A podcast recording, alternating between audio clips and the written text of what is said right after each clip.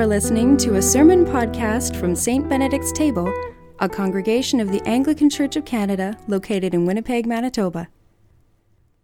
May only truth be spoken and only truth received.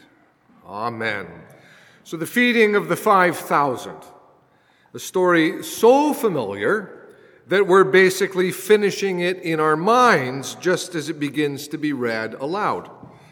And yet, there are textures to this story that we do well to keep in view. So, let me give you a quick introduction to the Gospels sort of a talk.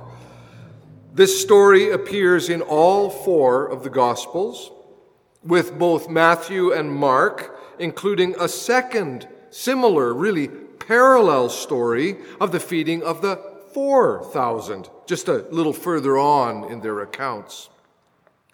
Luke includes just this story of the feeding of the 5,000, while John's account adds some very specific details not mentioned in any of the other Gospels, including having a, a little boy bring forward his own lunch of five loaves and two fish to be shared.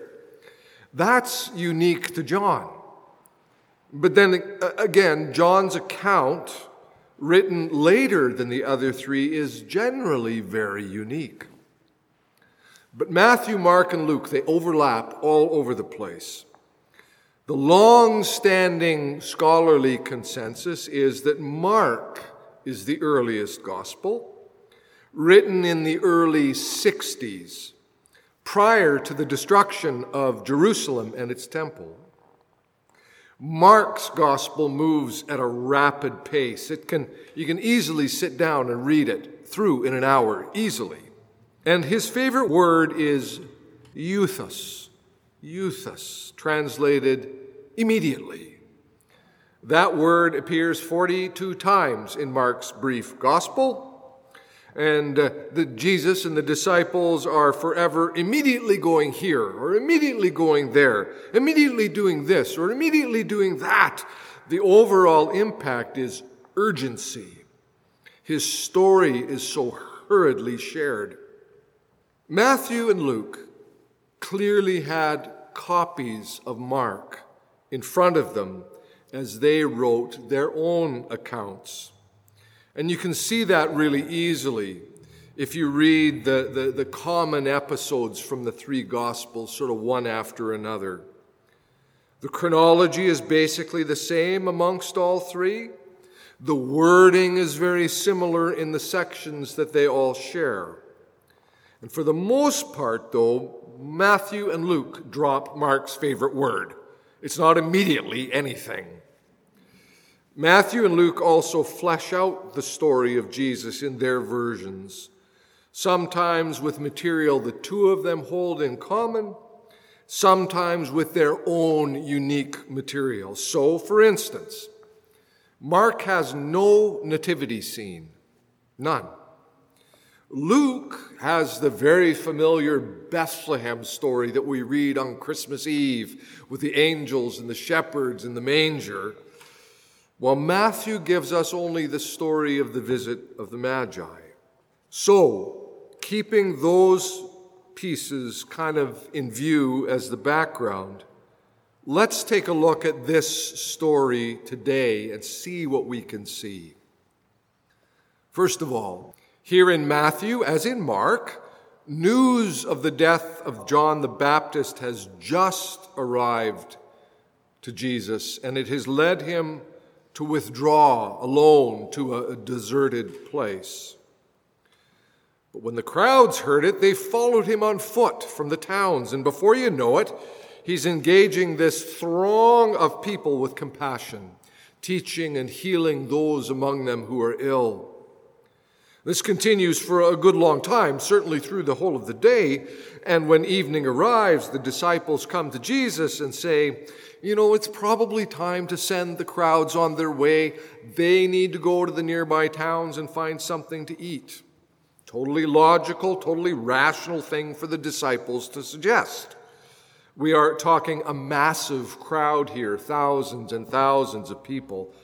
5,000, you say? It's a feeding of the 5,000. Well, yes, except.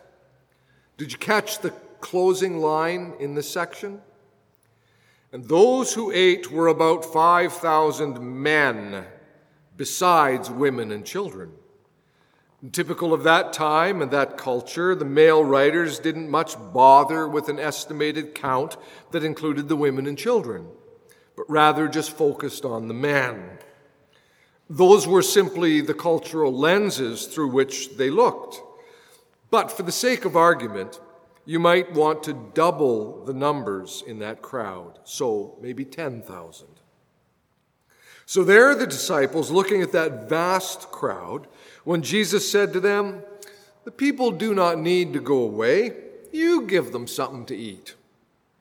To which they reply, all we have here is five loaves and two fish, perhaps silently thinking in their own minds, and that's hardly going to do it even for the 12 of us. Jesus then quietly says, Bring what you have to me.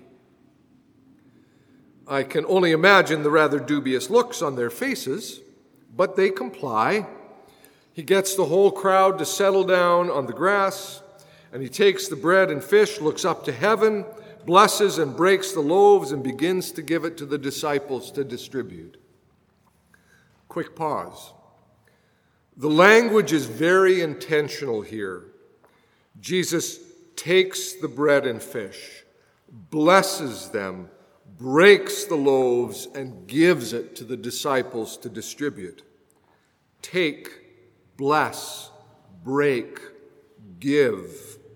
This is actually classic Eucharistic language, which was identified by Dom Gregory Dix in his 1945 book, The Shape of the Liturgy, as being central to the vision of the New Testament and to traditional communion practice of the church.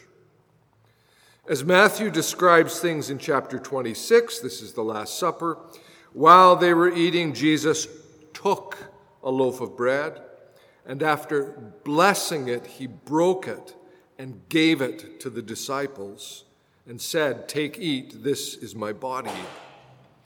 In our liturgy, we repeat this pattern when the bread is taken or, or set on the communion table, blessed in our Eucharistic prayer, broken at the words, This is the body of Christ, behold what you are, become what you receive, and then given to each person who comes forward to receive.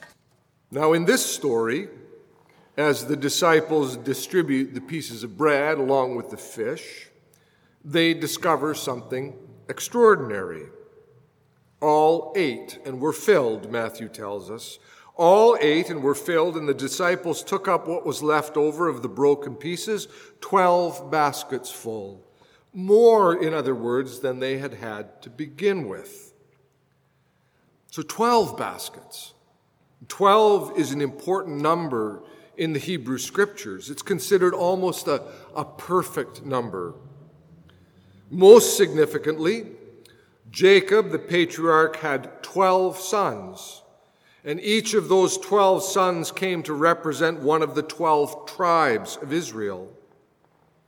Then, when the temple is established, the book of Leviticus stipulated that 12 unleavened cakes of bread be set out in the temple each week with frankincense beside the bread. In a sense, the number is both literally significant, the number of sons, the number of tribes, and symbolically important as in the case of these 12 loaves of bread in the temple. Any first century Jewish reader would have instantly seen that connection in this story told by Matthew. Now, a second quick pause before I bring things to a close. Again, while John and Luke tell only of the feeding of the 5,000 men in their renderings of the gospel, Mark and Matthew have that second feeding story. In Matthew, it comes at the end of the next chapter, chapter 15. So let me read that one to you and see what you might hear. Then Jesus called his disciples to him and said, I have compassion for the crowd, because they've been with me now for three days and have nothing to eat. And I do not want to send them away hungry, for they might faint on the way. The disciples said to him, Where are we to get enough bread in the desert to feed so great a crowd? Jesus asked them, How many loaves have you? And they said, Seven, and a few small fish.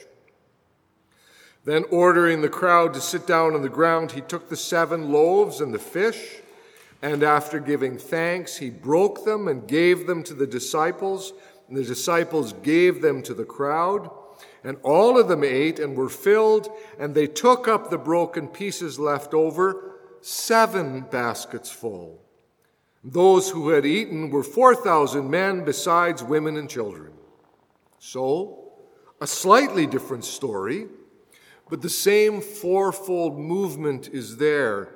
He took the seven loaves and fish and gave thanks, and then he broke the bread and gave it. The one major difference is that here he begins with seven loaves and a few fish and ends with seven baskets full of leftover pieces. If 12 in the first story, the story we read tonight, is a critically important number in Judaism, seven was equally important in Greek thought, in the dominant Gentile thought of that world. And you wonder then, is this story this story with seven loaves and seven baskets of leftover, is this meant as a precursor to what would follow as the Jesus movement is opened up and shown to be for all Jew and Gentile, slave and free, male and female. I believe that's part of what's at work here. But even more critically, is this. Even more critical than differences between two feeding miracle stories is this.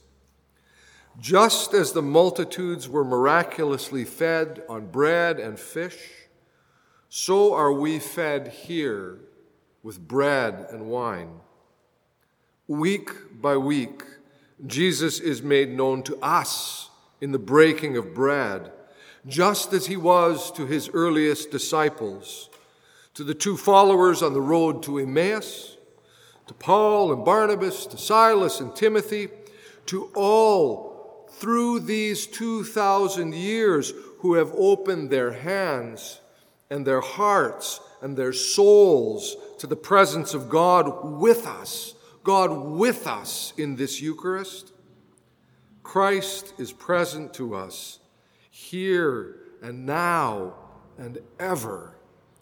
And that is as startling a story as the feeding of 5,000, of 10,000 on the hills outside the Sea of Galilee. In the name of the Father, and of the Son, and of the Holy Spirit.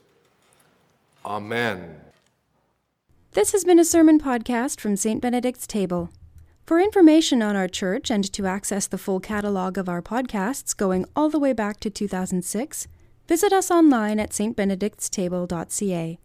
In addition, if you are interested in supporting our online work, you can find information on the website using the donate button located on the top right hand corner. Thanks for listening.